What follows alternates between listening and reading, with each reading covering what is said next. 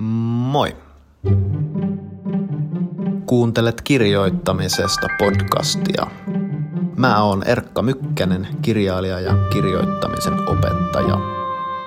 Tässä jaksossa mä vastaan teidän kirjoittamista koskeviin kysymyksiin ja tarjoan muutamia mahtavia kirjoitusharjoituksia.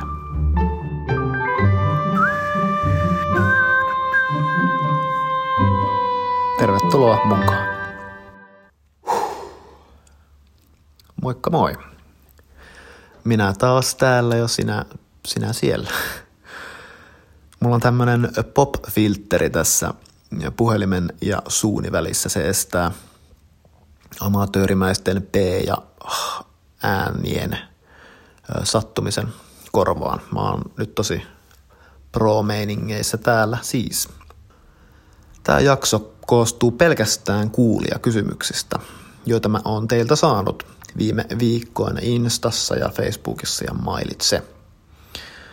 Tämmöisiä juttuja kuin, että mitä tehdä silloin, kun kokee kirjoittavansa pelkkää paskaa. Miten saada tekstin kieli toimimaan paremmin. Miten valita tekstin kertoja.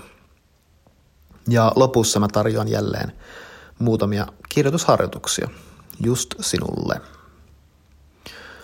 Ja hei, mulla on iloisia uutisia.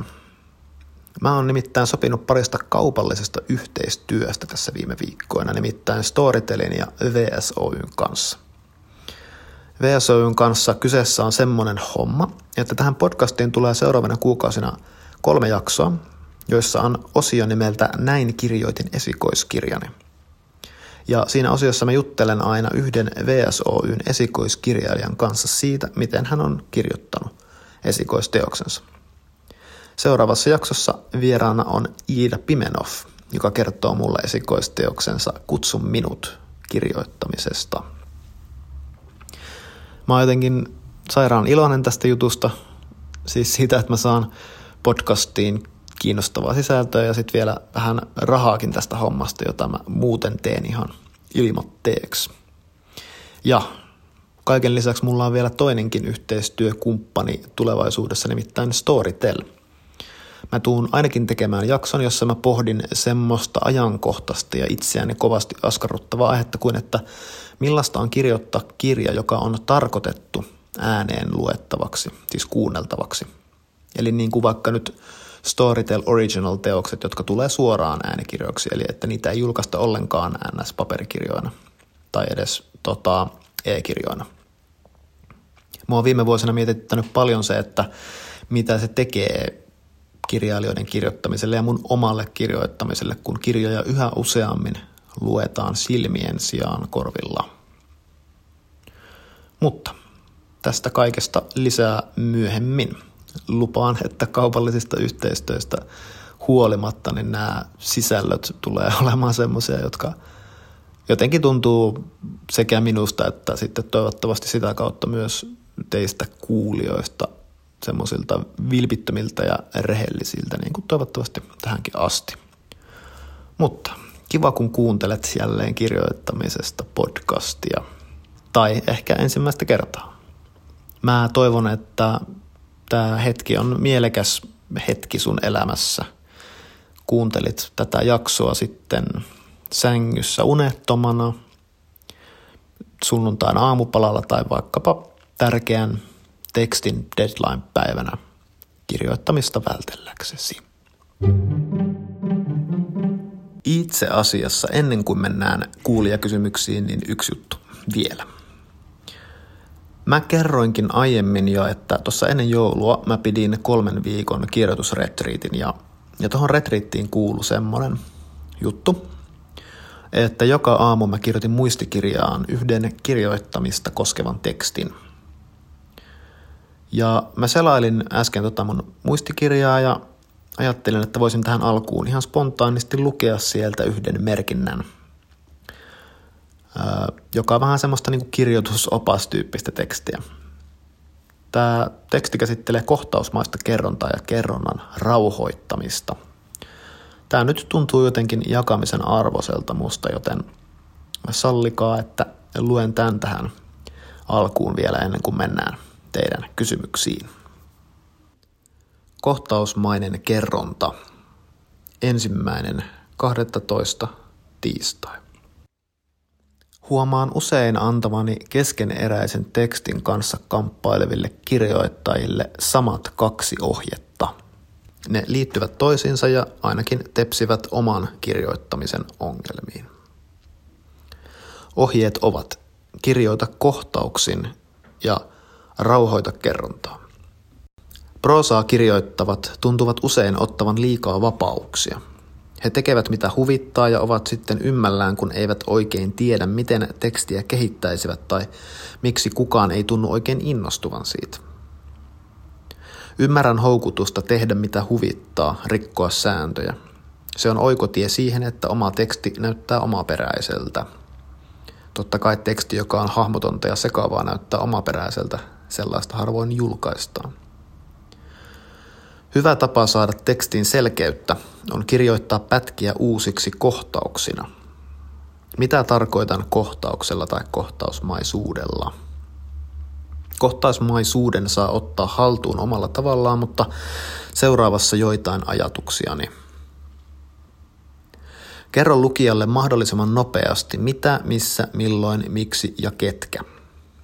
Tosi usein törmään tekstiin, jossa on seuraavia ongelmia. En hahmota, missä tilanne tapahtuu.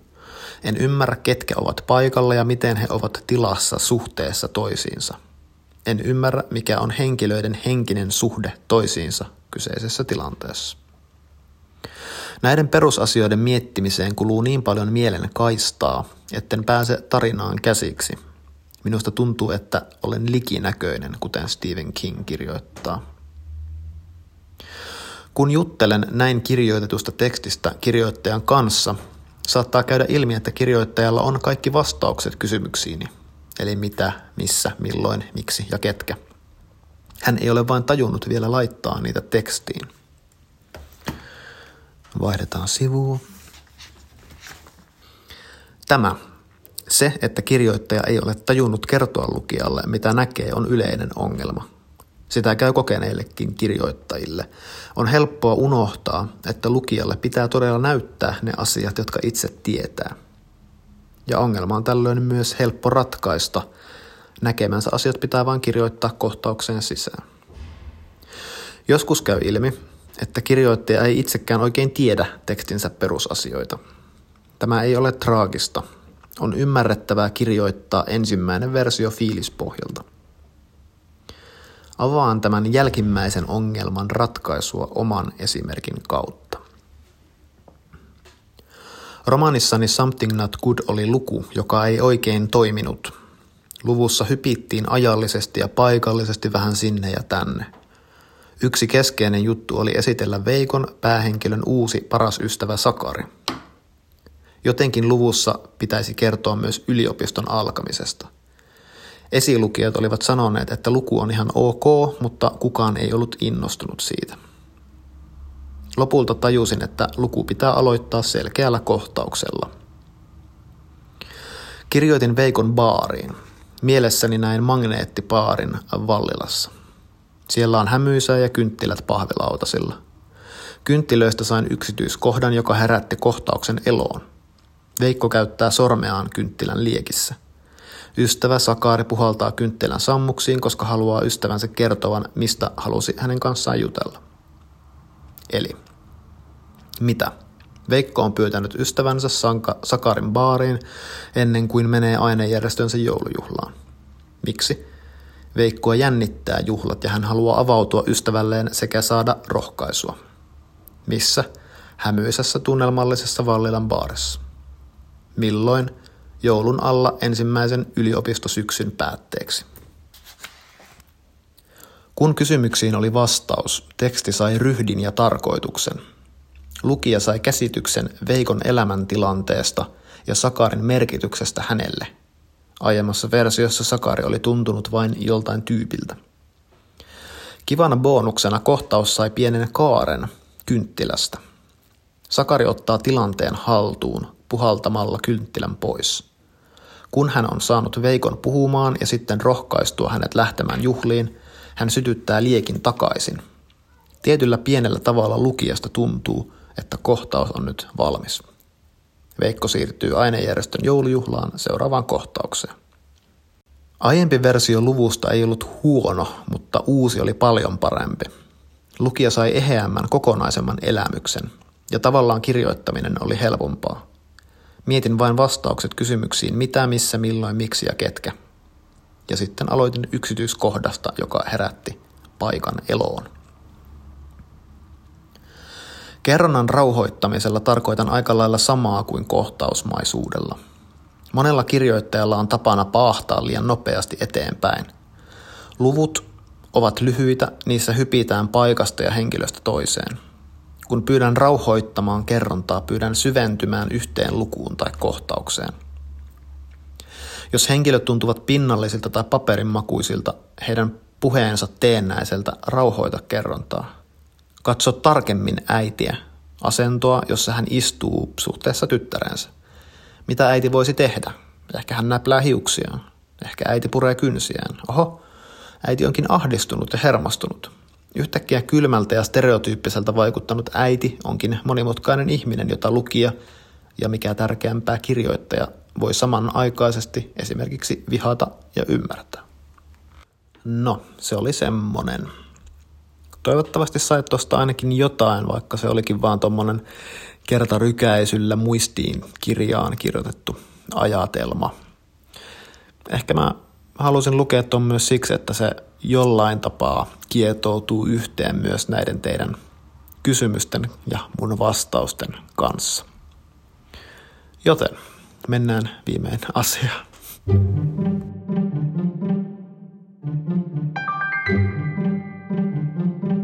Mitä tehdä silloin, kun koen kirjoittavani pelkkää paskaa? Avaan vähän.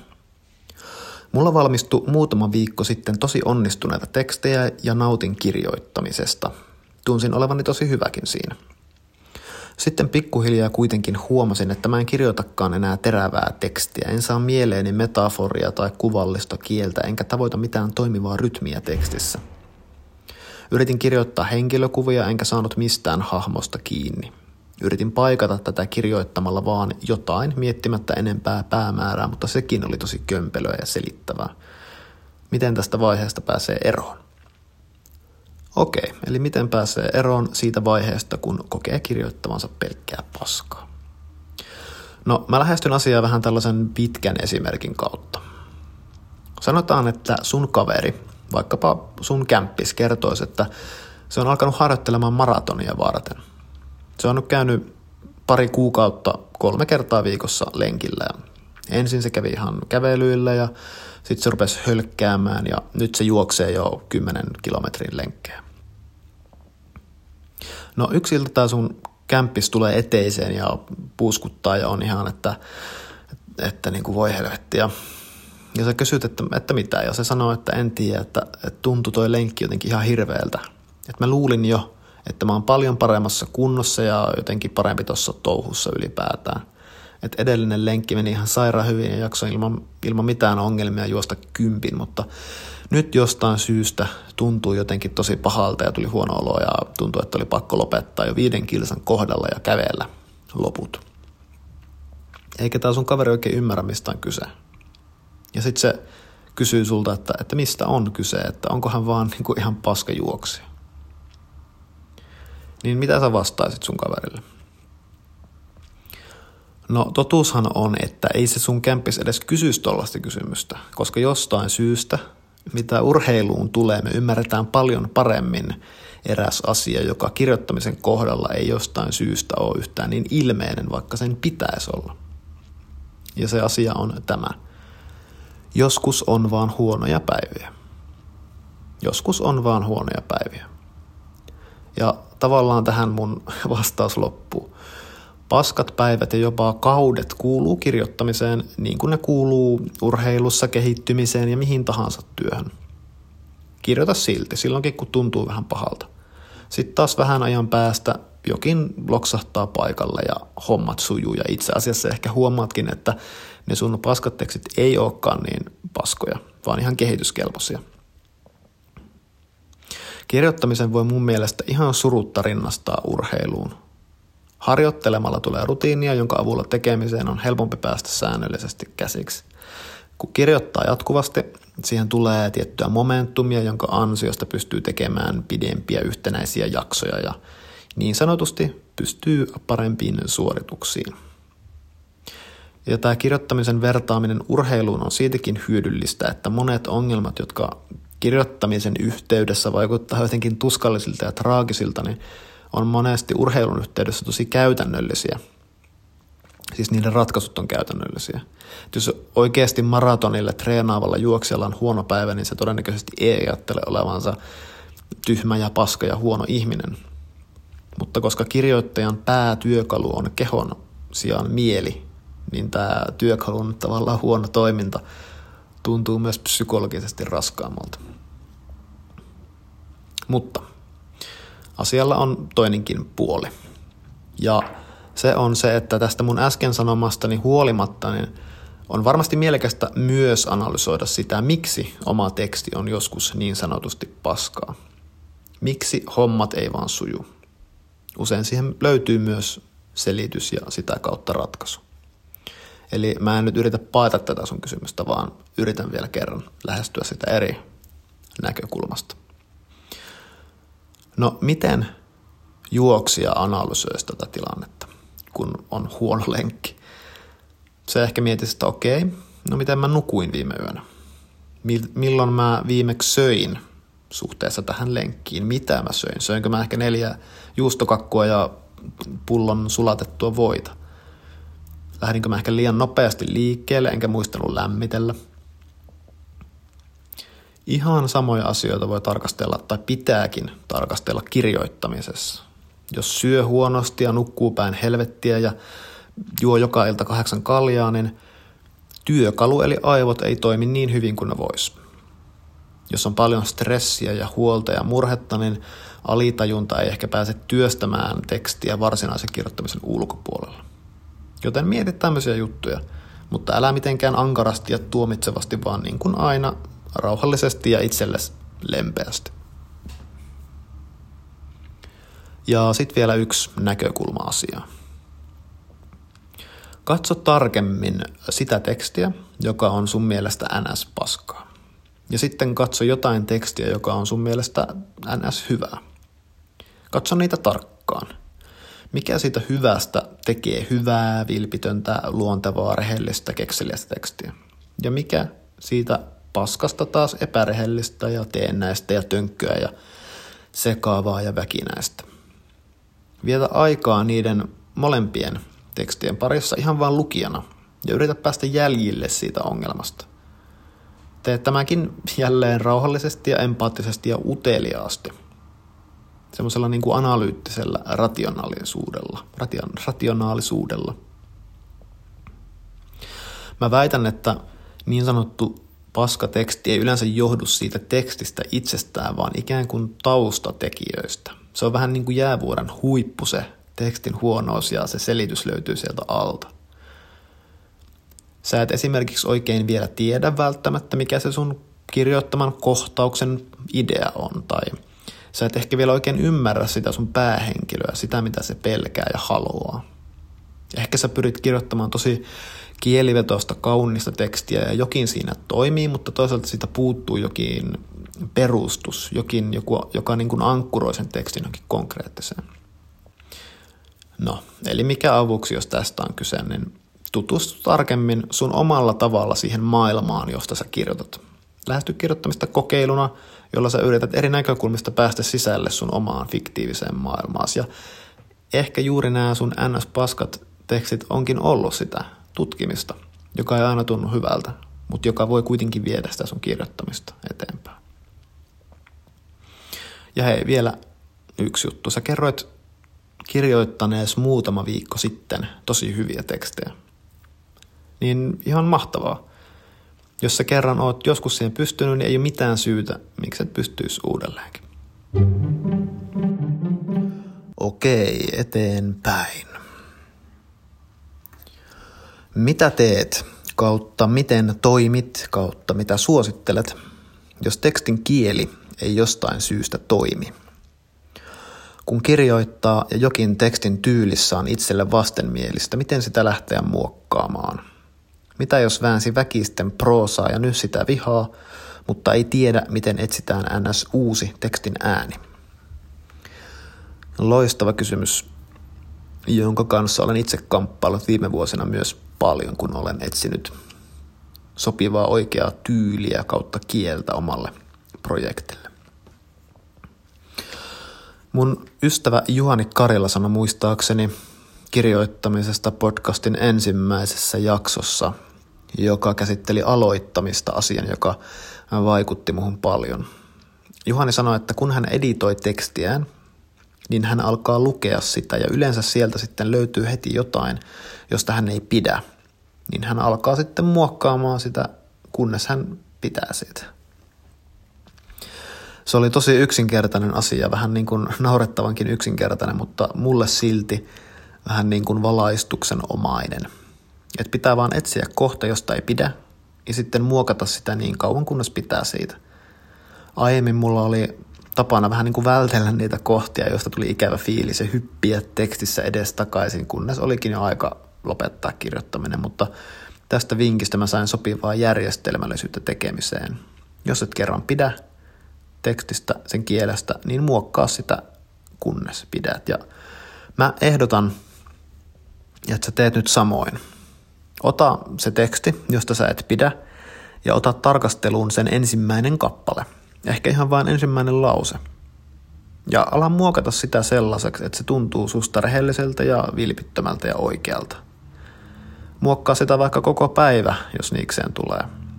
Ota se niin kuin sun ystäväksi, se inhottava, toimimaton kappale, ja työstä sitä.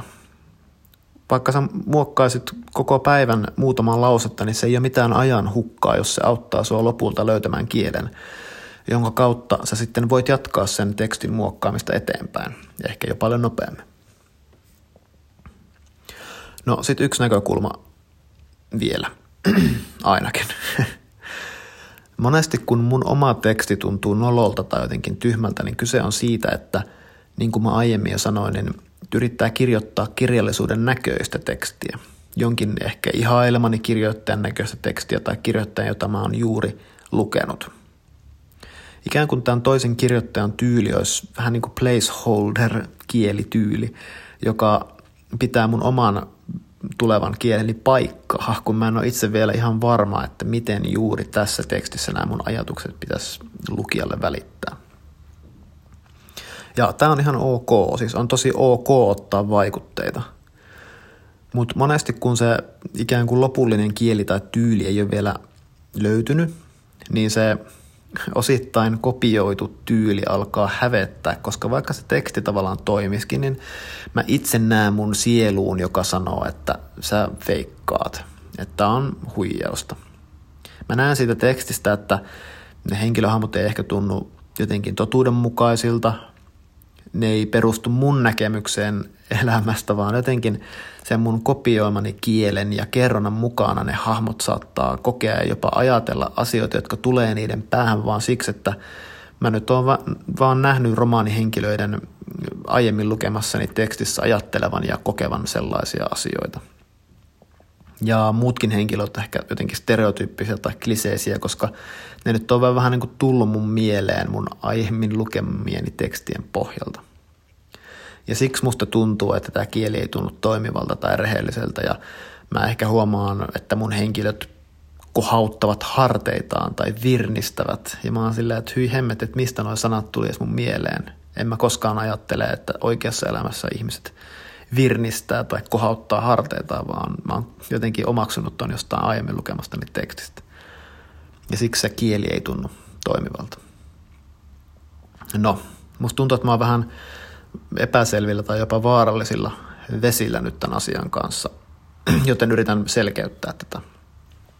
Eli siis yritänkö mä nyt sanoa, että ei saisi ottaa vaikutteita tai että pitäisikö olla lukematta kirjoja, jotta ei ottaisi niitä vaikutteita ja voisi kirjoittaa jotain puhtaasti omasta identiteetistä nousevaa tekstiä, jotenkin täysin omaa kieltä. Niin ei missään nimessä. Ei ole mitään puhdasta minuutta. Sinä olet jo kaikkien elämässäsi kohtaamiesi vaikutteidesi tulos. Sä et ole mikään sinä, sä oot kaiken muun vaikutteiden uhri jo. Ja ihan jo se tosiasia, että sä käytät semmoista tiettyä kieltä kuin suomen kieltä, niin vangitsee sut siihen kieleen ja sen perintöön ja siihen kulttuuriin. Eli ei ole sinua, on vain vaikutteiden tulos, joka olet sinä tavallaan.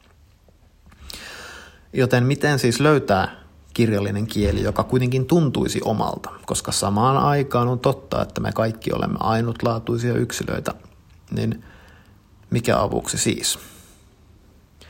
Lukemisen välttelemisen sijaan pitää päinvastoin lukea tosi paljon kirjallisuutta. Semmoista, joka puhuttelee sua ja myös semmoista, joka on sulle vierasta. Lukea tosi monipuolisesti erilaisia tekstejä. Lukea ja lukea ja lukea ja lukea ja lukea.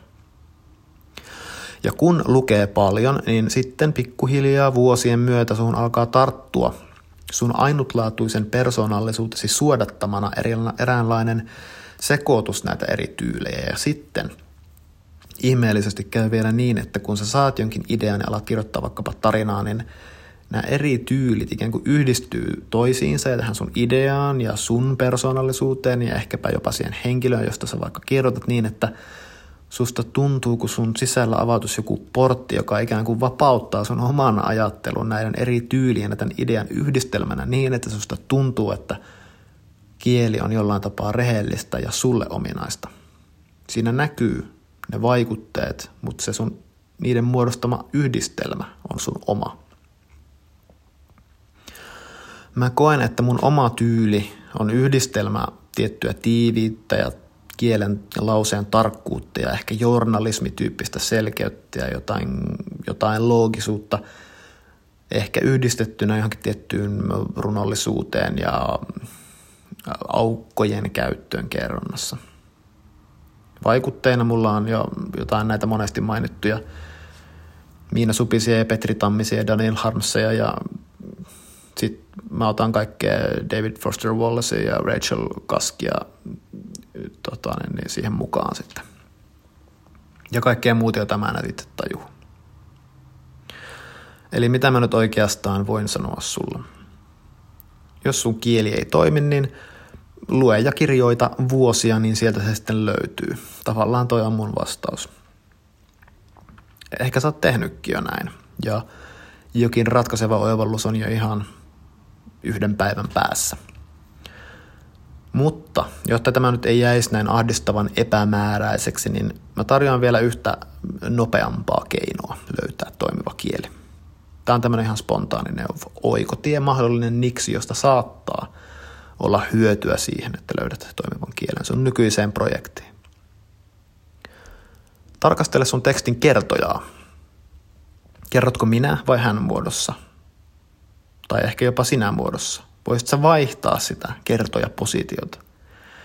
Tai aikamuotoa. Kerrotko sä presenssissä vai imperfektissä? Miksi? Voisit sä kokeilla jotain eri ratkaisua? Monesti ihan vain se, että vaihtaa tekstin kertojaa, tekee kerronnalle ja samalla kielelle ihmeitä. Kyseessä on ikään kuin tämmöinen asennon muutos tai näkökulman vaihto, josta käsin kaikki saattaakin näyttää yhtäkkiä selvältä. Ja samalla mä nousinkin tästä nyt aasin kanssa sillalle ja ylitän joen kohti seuraavaa kysymystä, joka käsittelee juurikin tätä asiaa, eli kertojuutta. Eli miten valita tekstin kertoja? No, ensimmäinen tapa. Katso, mikä kertoja sulle tulee luonnostaan sun tekstiin. Jos se toimii, niin käytä sitä ja lopeta asian problematisointi. Jos kuitenkin tuntuu, että homma ei toimi, niin asiaa voi alkaa vähän tutkiskella. Ja niin kuin mä äsken sanoin, niin tämä kertojan tietoinen pohtiminen voi itse asiassa ratkaista kerrallakin paljon. Mun romaanissa Something Not Good on hän-kertoja. Mä kerron siis tämän Veikko-nimisen tyypin elämästä ja tämä kertoja ei kuitenkaan ole varsinaisesti kaikki tietävä. Se liikkuu siis hyvin lähellä Veikon tajuntaa. Se on vähän niin kuin siinä olkapäällä ja aina välillä siinä mielen sisässä kertomassa asioita hän muodossa. Ensimmäisessä versiossa tämä kertoja oli itse asiassa alussa kaikki tietävä. Eli vähän semmoinen vanhanaikainen kertoja, joka selitti Veikosta ja siitä maailmasta ikään kuin jutustellen lukijalle ylätasolta, jostain niin kuin taivaasta käsin. Mutta sitten aika pian se ikään kuin asettui tosi intiimisti ihan siihen Veikon lähellä ja sen mielen niin kuin osaksi melkein. No miksi mä kirjoitin hän muodossa enkä minä muodossa? Eikö se olisi ollut tavallaan luontevaa etenkin, koska Veikko muistutti niin paljon minua, Erkkaa? No jostain syystä se minä-muonto ei tuntunut musta oikealta. Ja yksi syy oli ehkä juuri siinä, että se Veikko muistutti mua niin paljon, mutta oli kuitenkin ihan eri henkilö. Musta olisi tuntunut oudolta ikään kuin samastua siihen Veikkoon minä-muodossa, koska se totta tosiaan ei ollut minä, vaan sille tapahtui ihan eri asioita kuin minulle ja se ajatteli ihan eri asioita kuin minä välillä. Se oli mulle aidosti ulkopuolinen henkilö. Niin tällöin tämä hyvin lähellä, Veikkoa hyvin lähellä oleva hän-muoto tarjosi mulle ikään kuin samaan aikaan tarvittavan etäisyyden, mutta myös intiimin läheisyyden siihen päähenkilöön.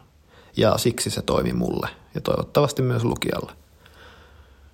Ja tämä, mitä mä äsken sanoin, niin ei se ollut, mä oikeastaan vasta nyt itsekin tajusin sen, kun mä mietin sitä asiaa. Se oli jotain, joka vaan niin kuin tapahtui luontevasti ja mä luotin siihen, että kyllä tämä toimii. Jotkut esilukijat kyllä ehdotti mulle, että hetkinen, että mitä jos kokeilisit minä muotoa. Ja mä mietin sitä ja kokeilinkin, mutta ei se vaan musta toiminut.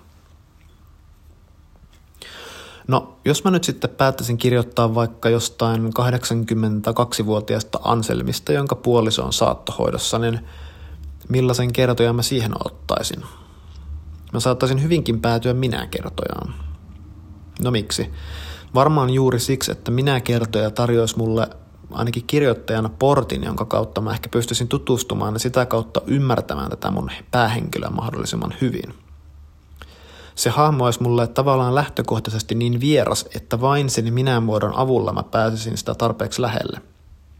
Ja kuka tietää, ehkä lopulta voisi käydä niin, että kun sen tarinan eka versio olisi valmis, niin mä haluaisinkin vaihtaa sen vaikka hän muotoon, koska se tuntuisi jostain syystä luontevammalta, mutta juttu piti ehkä kuitenkin alun perin kirjoittaa minä muodossa suoraan sen Anselmin pään sisästä käsin.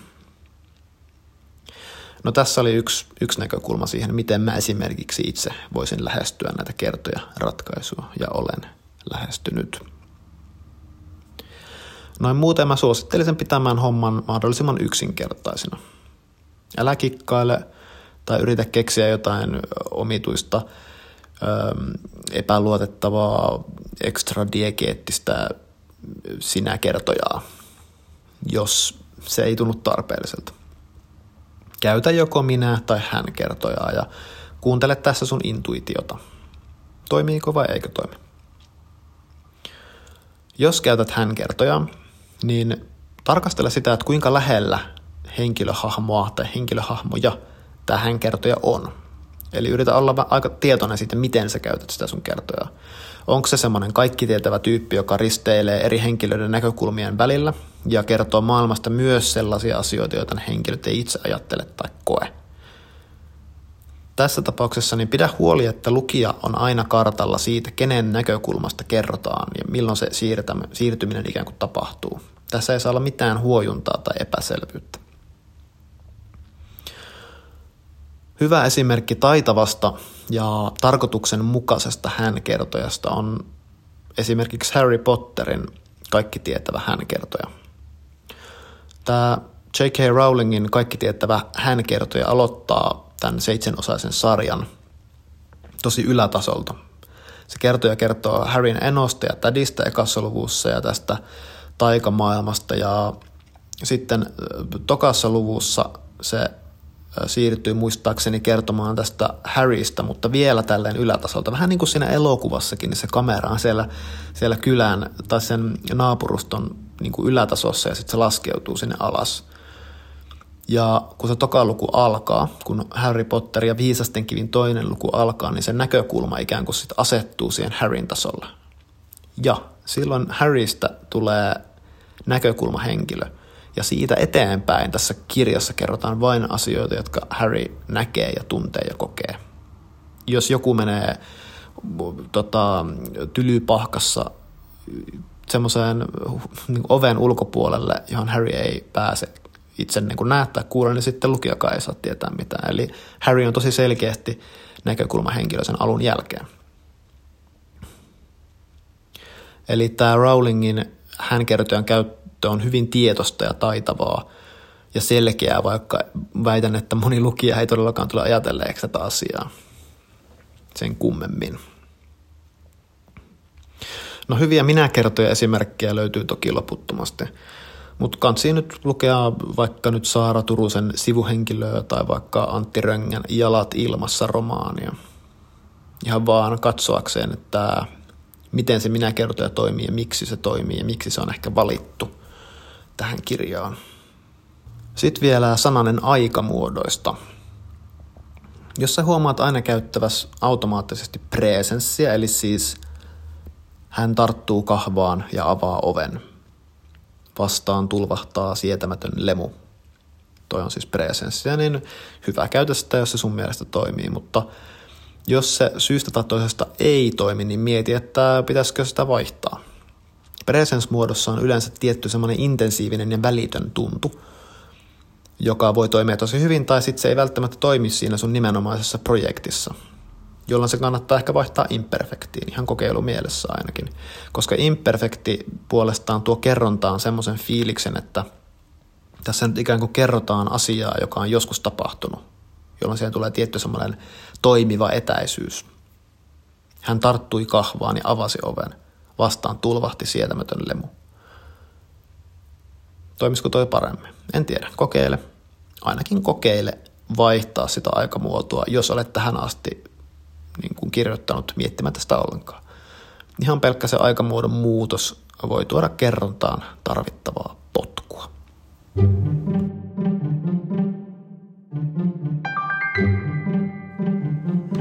Okei, otetaan sitten vielä viimeinen kysymys. Mitkä ovat mielestäsi parhaita kirjoitusharjoituksia ja miksi? No, minäpä kerron muutaman tässä jakson lopuksi. Nämä on joko mun omia harjoituksia tai sitten jostain muualta omaksuttuja juttuja, joissa on ehkä jokin mun oma twisti. Ensimmäiseksi mä vielä kerran uudelleen suosittelen harjoitusta nimeltä 1000 sanaa vaivaavien asioiden listalta, eli se, minkä esittelin viime podcast-jaksossa.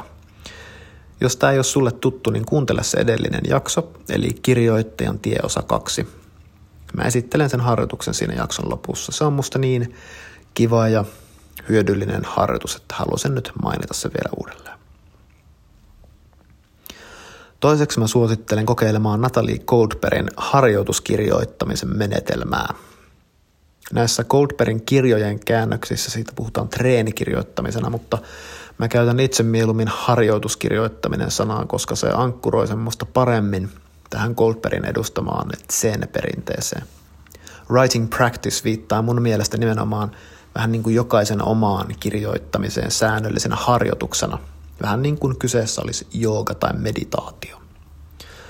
Mutta huom, kyse ei ole tässä mistään mystisestä toiminnasta, vaan hyvin yksinkertaisesta kirjoittamisesta. Eli ajastetaan vaikka 20 minuuttia, valitaan joku aihe ja kirjoitetaan. Tärkeintä on pitää kynä liikkeessä ja seurata ajatuksen juoksua. Tai aloitetaan vaikka sanalla muistan ja sitten jatketaan kirjoittamista ja jos tulee seinä vastaan, niin kirjoitetaan taas muistan ja jatketaan siitä. Tätä Goldbergin metodia kokeillaan mun kirjoituskursseilla, eli tervetuloa vaan niille, tiedottelen aina Instagramissa kursseista, mutta tähän voi ja saa ja pitääkin toki tutustua ihan ilman mun kursseja, esimerkiksi ihan lukemalla Natalie Goldbergin kirja Avoin mieli. Tässä Avoin mieli -kirjassa Goldberg esittelee 7 harjoituskirjoittamisen sääntöä ja ne on 1. Pidä kynä liikkeessä. 2. Luovu kontrollista. 3. Täsmennä. 4. Älä ajattele. 5. Älä vaivaa päätäsi oikein kirjoituksella. 6. Anna itsellesi lupa kirjoittaa roskaa. Ja 7. Tartu vaikeimpaan. Goldberg avaa näitä ohjeita siinä kirjassaan tarkemmin, mutta olennaista tässä harjoituksessa on vaan valita nopeasti jotain, mistä kirjoittaa ja sitten pitää kynä liikkeessä tietyn ajan, esimerkiksi 15 minuuttia tai 20 minuuttia. Kunhan päättää sen ajan etukäteen ja sitten pitää siitä kiinni. No, Goldbergilla on myös semmoinen elämäkertakirjoittamista käsittelevä kirja kuin Hyvä kaukainen ystävä. Mä oon kerännyt sieltä itselleni ison listan aiheita ja lisännyt sinne jotain omiakin fiilispohjalta. Ja joskus mä teen niin, että kun on aika kirjoittaa itsekseen tai vaikka kaverin kanssa kirjoitustreffeillä, niin mä valitsen sieltä aiheen ja alan sitten vaan kirjoittaa. Jonkun aiheen, joka nyt sattuu herättämään musta jonkun alkuajatuksen. Esimerkiksi yksi Goldbergin aihe oli muistaakseni, että kirjoita muistosta, joka liittyy uimiseen. Ja mulle tuli mieleen kesät, joita mä vietin mun lapsuuden ystävän kanssa ja sit mä aloin kirjoittaa seuraavasti. Oli yksi sellainen elokuvamainen lapsuuden kesä, joka muistoissa tuntuu olevan pelkkää aurinkoa ja uimista. Kaiken lisäksi se oli vielä 6. ja 7. välinen kesä, ala- ja yläasteen, lapsuuden ja murrosiän välinen kesä. Taakse oli jäänyt lapsuuden ahdistuskausi. Elämässä oli iloa ja tunnetta siitä, että hyviä asioita tulee tapahtumaan. Olin jotenkin vapautunut. En ehkä edes polttanut tupakkaa tai juonut tai tehnyt muutakaan kovin kauheaa, mutta mielessäni vapauduin vanhemmistani ja aloin kokea maailman seikkailuna. Ajoin bussilla erään henkilön kanssa, jota en nyt tässä sano. Istuimme takapenkeille ja koko 15 kilometrin matkan näytimme keskisormiamme kadulla vastaan tuleville ihmisille. Oli uskomattoman vapauttava olla niin törkeä. Tilanteeseen ei liittynyt minkäänlaista häpeää tai syyllisyyttä. No, vaikka mä en suunnitellut asiaa mitenkään, niin mä huomasin yhtäkkiä kirjoittavani pitkän tekstin, joka käsitteli mun ja erään hyvin mun elämässä olennaisen ihmisen välejä.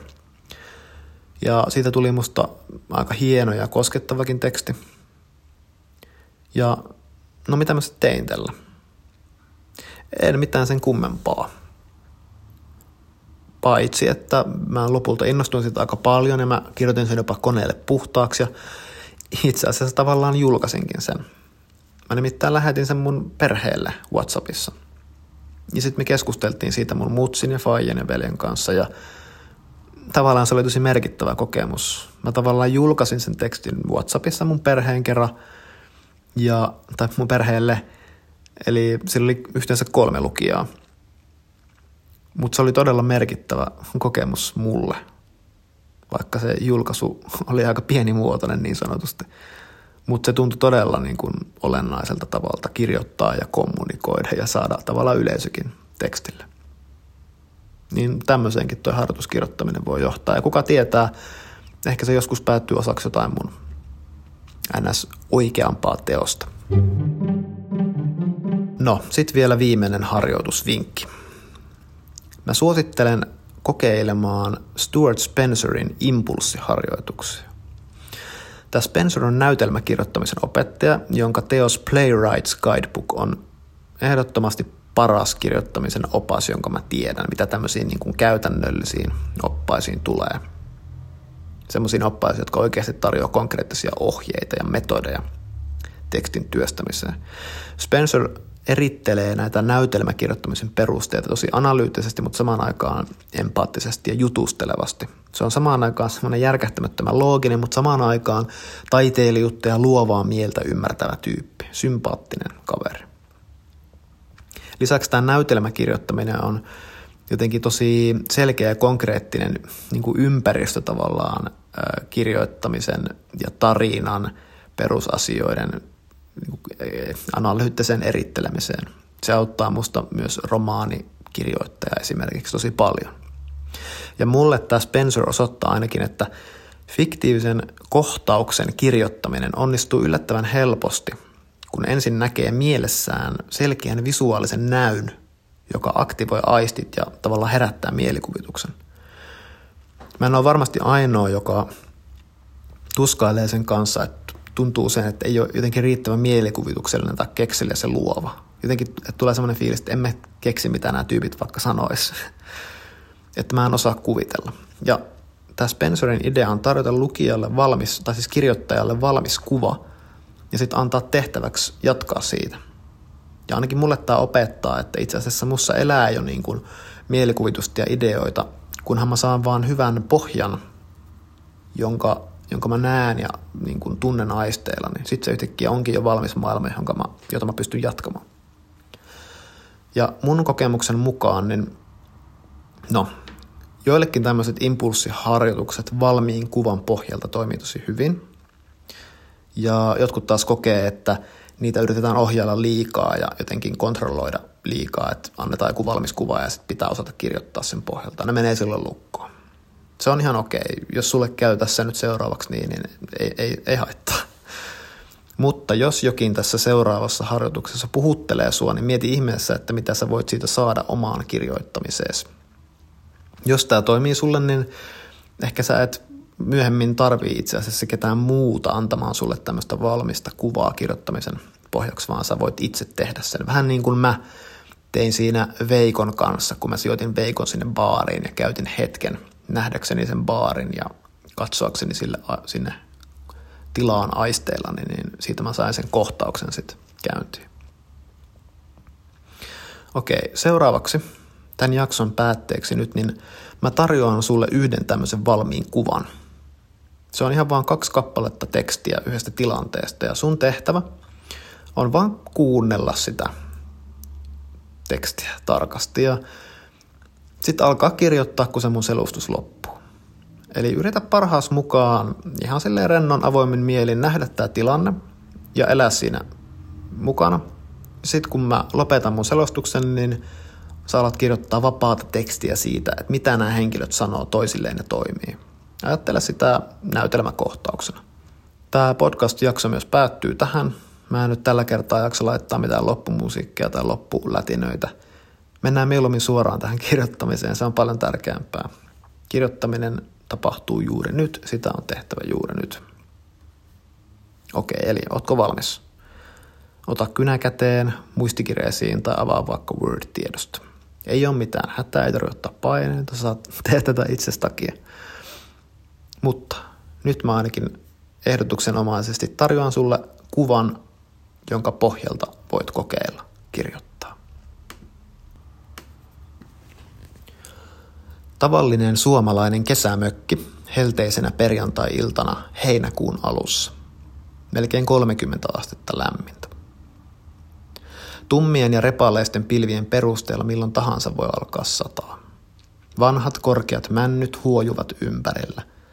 Rannassa tummat aallot läiskyvät vasten vanhaa kulunutta laituria. Mökin edustalla on puinen pihakeinu, jonka pohjan lauteen välistä työntyy pitkäksi kasvanutta kuivaa ruohoa. Saunan viereisen halkovajan seinässä on tikkataulu. Punainen Audi-merkkinen farmariauto saapuu mökin pihaan. Renkaat rapisevat kuoppaisella hiekkatiellä. Auto seisahtuu hieman töksähtäen ja moottori sammuu. Kuski nousee kyydistä, pyöräyttää hartioitaan, irvistää ja työntää oven kiinni. Hän kiertää auton takakontille, avaa sen ja nostaa 2 pulleaksi täytettyä ostoskassia molempiin käsiinsä. Palattuaan auton vierelle kuski kumartuu ja katsoo sivuikkunasta. Pelkäjän paikalla istuva henkilö ei ole noussut autosta. Kuski siirtää toisen kassin vasempaan käteensä, avaa vapautuneella kädellä oven ja kumartuu sanomaan autoon jääneelle henkilölle jotain. Mitä hän sanoo? Mitä henkilö vastaa vai vastaako? Miten tilanne jatkuu?